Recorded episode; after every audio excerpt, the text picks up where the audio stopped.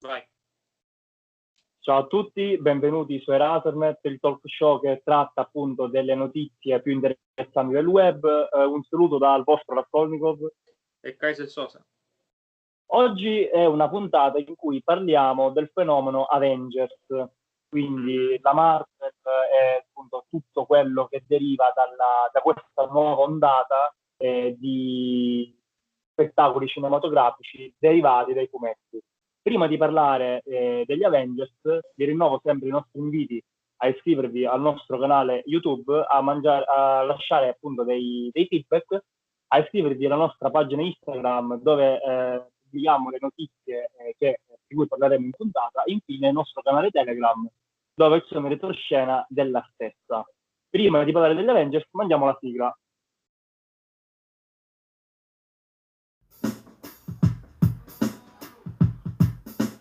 Listen to EraserNet, listen to EraserNet, listen to EraserNet, listen to EraserNet. Listen to EraserNet,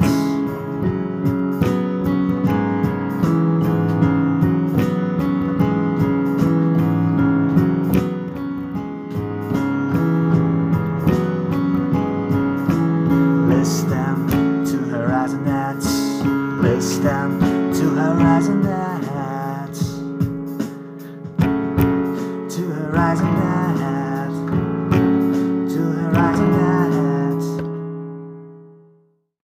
Dunque Kaiser, eh, io ho preso uh, per questa nuova puntata dall'us- dall'uscita recente di un videogioco per PlayStation quattro che si chiama appunto Marvel Avengers. Sì. E perché ho deciso di parlare di questa? Ab- abbiamo deciso poi alla fine.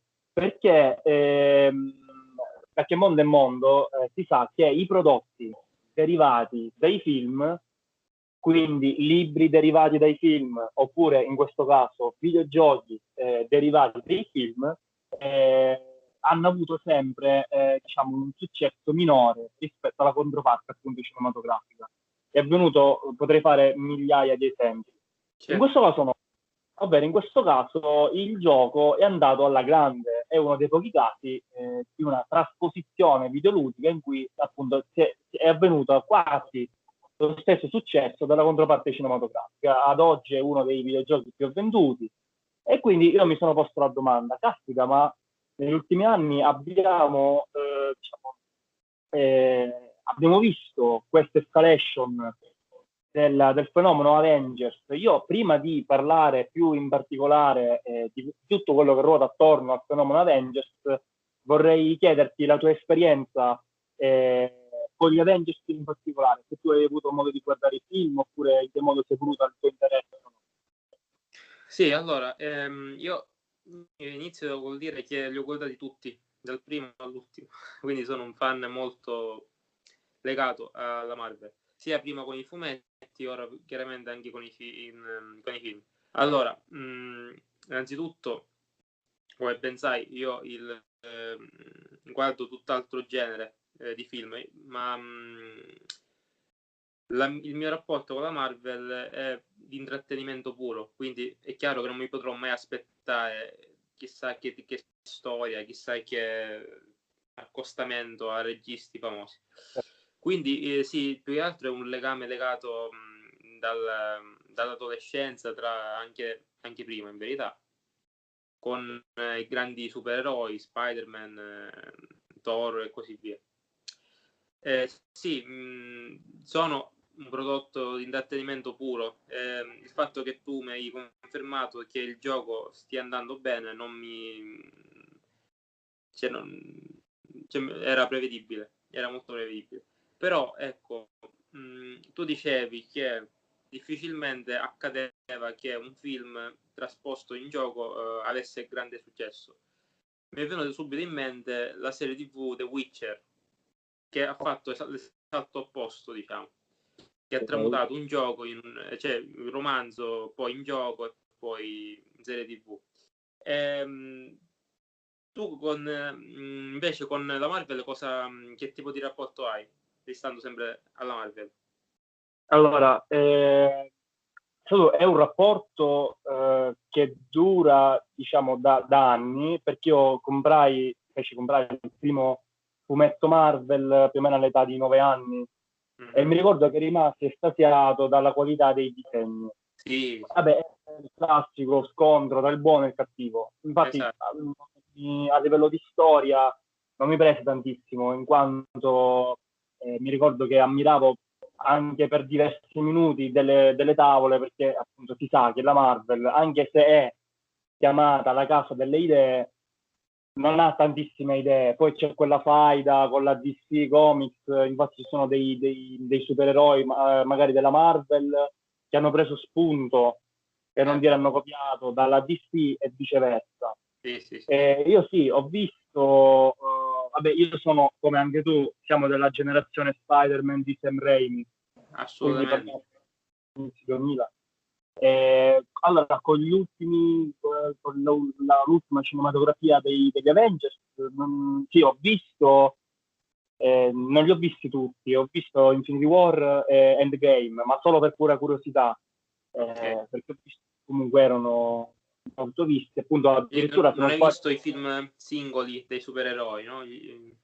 Ma qualcuno, ho visto Iron Man per esempio, poi Doctor Strange, ma così sì, sì, sì, tempo sì, sì.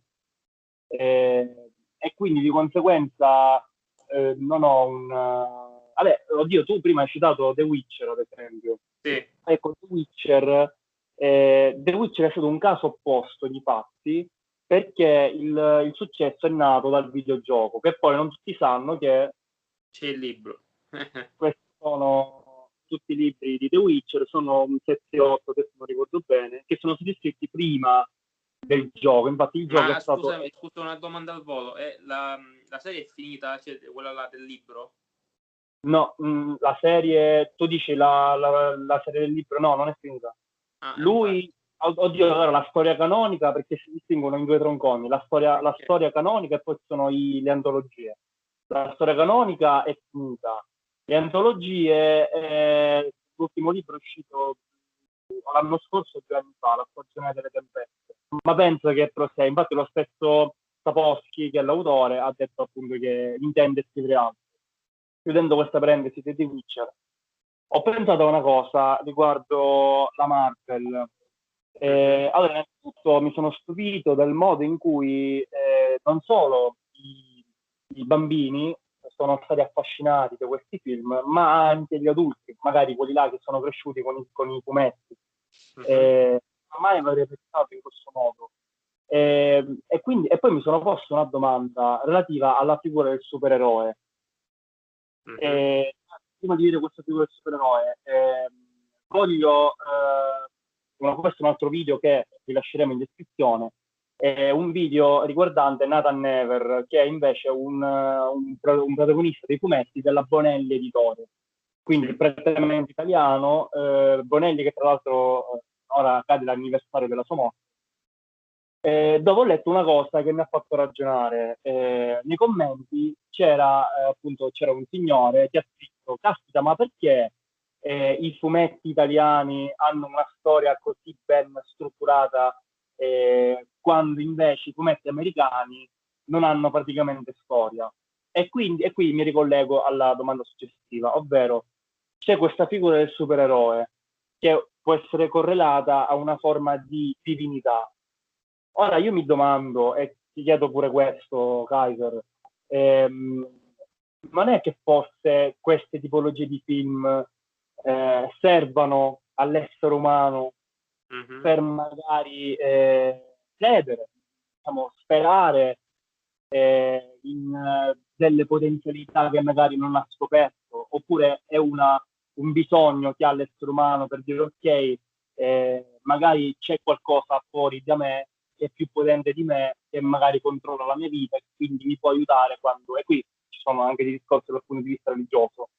Non so, dimmi la, dimmi la tua. Sì, allora, vabbè, essenzialmente i film, vabbè, i film e i fumetti della Marvel, della D C, e questi mh, che banalizzano queste storie, bene e male, si basano sullo stereotipo del, del supereroe, del, del personaggio che salva, eh, il, il cittadino in difficoltà. Quindi sì, secondo me è legato anche, mi pare che l'avesse anche detto lo storico Araire, quello mh, dei grandi libri di, mh, di storie, perché l'uomo ha necessità di una figura superiore che eh, lo aiuti a, a vivere, quindi a sperare in un futuro più roseo e così via. Quindi sì, se io penso che, che mh, questa cosa fosse anche innata nel, nella cultura umana, eh, dalla nascita delle, delle prime religioni si è sempre cercato una figura superiore all'uomo per eh, confrontarsi e, e per, ripeto sempre, sperare in qualcosa di migliore. Quindi sì, ci sono sicuramente dei, dei concetti psicologici che sono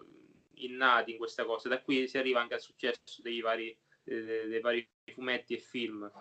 Però ecco, ehm, c'è anche l'opposto, c'è il lato mh, opposto delle, della medaglia. E, ci sono anche mh, personaggi che hanno un'etica un po' oh, quasi opposta. Eh, la, il primo personaggio che mi viene in mente è Diabolik, eh, anche che ne so, la figura quindi del cattivo che eh, anche, ecco, lo stesso anche Robin Hood, un esempio pratico, il cattivo che non è così cattivo e che quindi si muove ehm, eh, secondo un'etica, quindi il fatto sempre di aiutare il prossimo. E que- eh, anche questo è una, mh, un aspetto psicologico molto sottile che secondo me mh, molti hanno utilizzato per creare dei dei romanzi, delle storie e così via. Tu invece che ne pensi? Basti pensare anche ad altri tipo The Devil oppure Bravissimo. The Punch. The Punch. Oppure questi sono sul versante D C. Eh, questo penso che sia uno dei pochi pregi, perché alla fine parliamoci chiaro, la, i film così come i fumetti non hanno questo grande spessore. Eh, quindi sì, eh, sia uno dei pochi pregi perché ti fa capire come il confine tra bene e male non sia così delineato, e... cioè, ed è quello di cui parliamo spesso. E io, per quanto riguarda il fumetto, eh, che eh, prima snobbavo come forma di comunicazione, adesso invece lo sto rivalutando.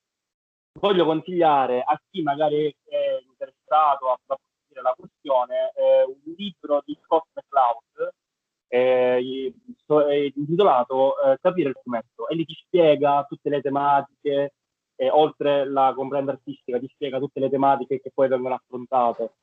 Eh, ad oggi invece eh, ricordiamoci che il boom della Marvel si ebbe anni novanta, inizio duemila. Eh, sì. Ad oggi invece le testate eh, che si occupano di fumetti, in primis in Italia la Disney, Panini Comics con Topolino, eh, invece stanno introducendo, stanno facendo un lavoro molto simile a quello delle serie tivù, introdurre appunto le tematiche quali il razzismo, quali la cultura L G B T, quali sì, sì, sì, quindi sì. Questa è una frontiera. E ho visto, anche se non sbaglio, la Marvel e anche la D C stanno introducendo dei supereroi, magari sai, il supereroe omosessuale, il supereroe... È vero, è vero. E quindi questo è importante, penso. No, penso, penso che sia così. Allora tu mi viene in mente, non so se hai visto, sempre legato alla Marvel, ehm, aspetta, si chiama eh, Deadpool, e c'è, sì. eh, c'è tipo il, um, una su- super eroina che, eh, che appunto è omosessuale.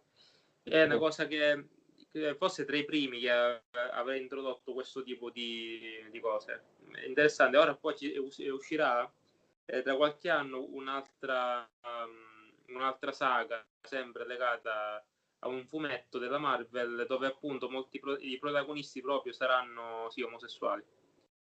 Ah, non lo sapevo questo. Sì, non mi ricordo il nome della saga, però vabbè, sì.